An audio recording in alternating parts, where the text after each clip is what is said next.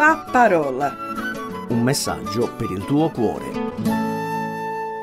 Cara amica ascoltatrice e caro amico ascoltatore, bentornati per questa nuova puntata del programma La parola. Sono Luigi Schirru e da circa vent'anni mi occupo di programmi radio di ispirazione cristiana. Oggi parleremo di sicurezza e di prove. In chi o in cosa mettiamo la nostra sicurezza quando siamo afflitti da svariate prove? Dobbiamo farcene una ragione. Siamo in crisi. L'economia è in crisi. Il lavoro diminuisce. I poveri aumentano. È sempre più difficile arrivare a fine mese e non si sa più in cosa investire. Nel mattone? Nell'oro? Ormai mettere i soldi in banca non è più sicuro perché i tassi di interesse sono ridicoli e il denaro si sta deprezzando e allora molte persone, magari anche in preda al panico, cercano di trovare fonti di investimento più sicure. Sì, l'uomo cerca sicurezza a tutti i costi. E questo perché? perché lui stesso dentro non si sente sicuro. E allora cerca questa sicurezza in qualcosa di esterno, di estraneo, ma soprattutto di tangibile. L'uomo deve valutare, vedere, soppesare, paragonare e capire se quello che è davanti potrà soddisfarlo o renderlo magari felice per il resto della vita o magari solo per un periodo e poi si vedrà. In pratica l'uomo cerca sicurezza, e questa sicurezza è finalizzata principalmente al proprio egoismo. E di questo abbiamo un esempio nel libro di Isaia, al capitolo 39, versetti dall'1 all'8. In quel tempo, Merodac Baladan, figlio di Baladan, re di Babilonia, inviò lettere e un dono a Ezechia, perché aveva udito che era stato ammalato ed era guarito. Ezechia se ne rallegrò e mostrò agli inviati la casa dei suoi tesori, l'argento, l'oro, gli aromi, l'unguento prezioso, tutto il suo arsenale e tutto ciò che si trovava nei suoi tesori. Non ci fu nulla del suo palazzo e in tutto il suo regno che Ezechia non mostrasse loro. Allora il profeta Isaia venne dal re Ezechia e gli disse Che cosa hanno detto quegli uomini e da dove sono venuti a te? Ezechia rispose, sono venuti a me da un paese lontano, da Babilonia. Isaia domandò ancora, che cosa hanno visto nel tuo palazzo? Ezechia rispose, hanno visto tutto ciò che si trova nel mio palazzo. Non c'è nulla nei miei tesori che non abbia mostrato loro. Allora Isaia disse a Ezechia, ascolta la parola dell'Eterno degli eserciti. Ecco, Verranno giorni in cui tutto ciò che si trova nel tuo palazzo e ciò che i tuoi padri hanno accumulato fino ad oggi sarà trasportato a Babilonia. Non vi resterà nulla, dice l'Eterno. Prenderanno inoltre i figli che saranno usciti da te e che tu avrai generato e ne faranno degli eunuchi nel palazzo del re di Babilonia. Ezechia disse quindi a Isaia, la parola dell'Eterno che hai pronunciata è buona. Poi aggiunse, vi sarà almeno pace e sicurezza durante la mia vita. C'è un altro passo che rafforza con più precisione il pensiero di Ezechia e si trova nel libro di Secondo Re, al capitolo 20, versetto 19. Narra lo stesso fatto. Ezechia rispose quindi ad Isaia: La parola dell'Eterno che tu hai pronunciata è buona. Egli, infatti, pensava: Non sarà forse una bella cosa se ci sarà pace e sicurezza durante la mia vita? Questo versetto parla di quello che Ezechia aveva pensato, mentre invece il versetto 8 di Isaia lo ha detto con le sue parole. Ezechia ha accettato il dono di un re pagano e molto ingenuamente, o forse perché voleva fare, che so, lo splendido, penso io, gli ha mostrato le sue ricchezze. Isaia, allora spinto dal Signore, è come se gli avesse detto Ma ti pare che fai vedere a dei potenziali nemici e pagani i tuoi averi e quelli di tutto il regno? E poi profetizza quello che sarebbe accaduto per colpa sua dopo la sua morte. Notate quello che dice Ezechia alla fine. Nonostante non abbia profetizzato cose buone per il suo regno, lui conclude dicendo vi sarà almeno pace e sicurezza durante la mia vita. Bene, è come se la profezia detta da Isaia non lo toccasse personalmente, tanto la rovina sarebbe avvenuta dopo il suo regno. Notiamo come questo sia un pensiero egoistico che sta alla base dell'uomo. L'importante è che nel suo regno le cose sarebbero procedute nel modo migliore, senza preoccuparsi di chi lo avrebbe seguito. Spostiamoci adesso al Nuovo Testamento. È emblematico quello che Paolo dice ai Tessalonicesi. Prima lettera di Paolo ai Tessalonicesi, capitolo 5, versetti da 1 a 4. Ora, quanto ai tempi e alle stagioni, fratelli, non avete bisogno che ve ne scriva, poiché voi stessi sapete molto bene che il giorno del Signore verrà come un ladro di notte.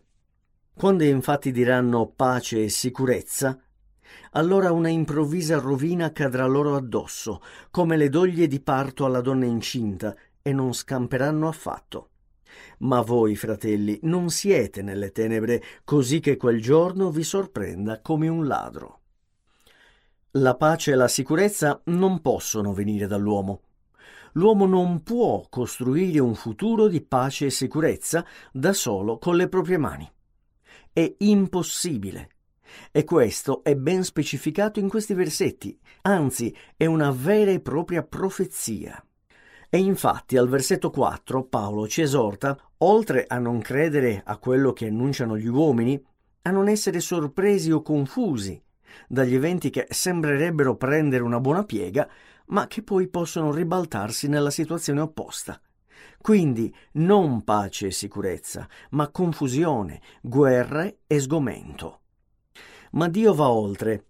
Quando nella prima lettera di Giovanni dice al capitolo 5, versetto 14, questa è la sicurezza che abbiamo davanti a Lui.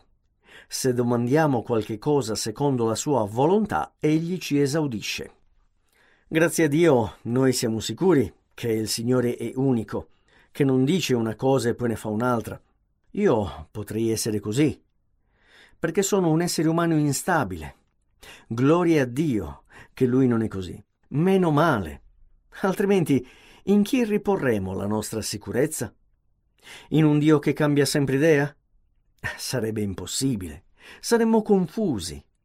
Ma con Gesù se domandiamo qualche cosa secondo la sua volontà, egli ci esaudisce.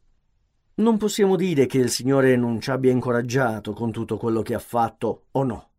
Da quando Dio ha aperto il Mar Rosso, fino alla risurrezione di Gesù, quanti miracoli e quante opere ha fatto il Signore? Tantissime, che neanche tutti i libri di questa terra potrebbero contenere, come scrive Giovanni alla fine del suo Vangelo. E poi dagli Atti degli Apostoli fino ad ora, quante altre ne ha fatte?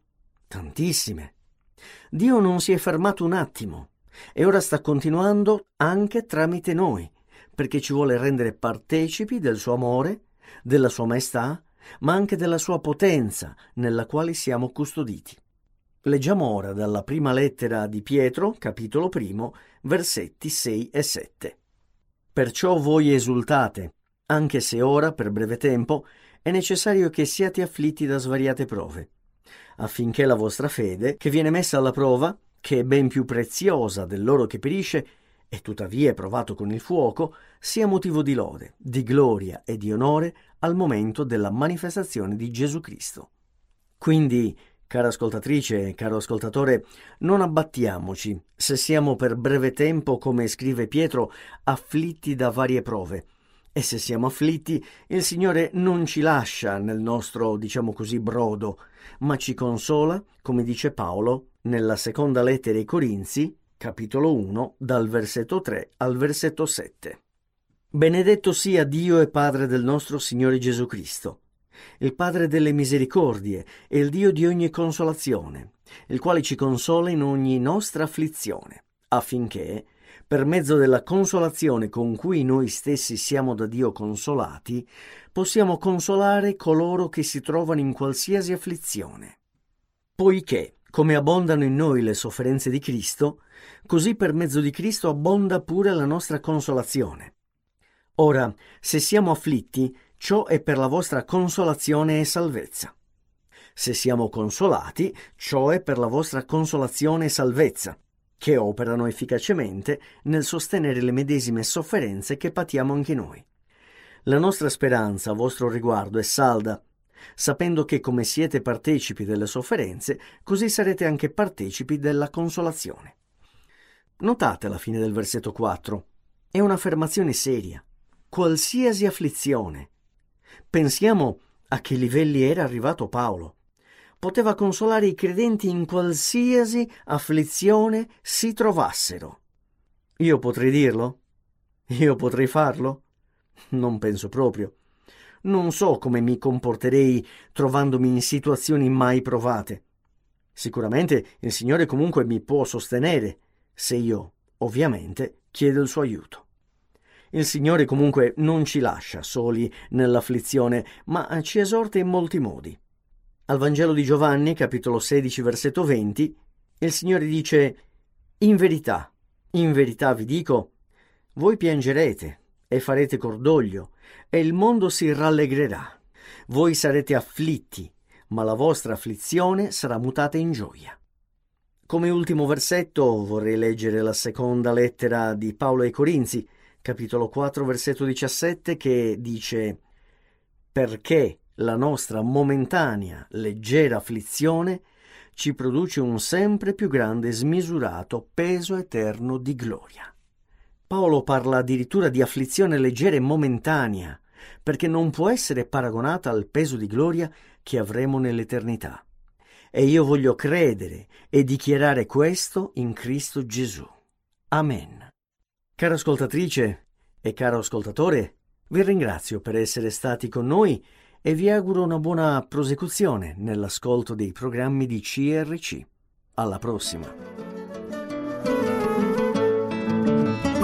La parola.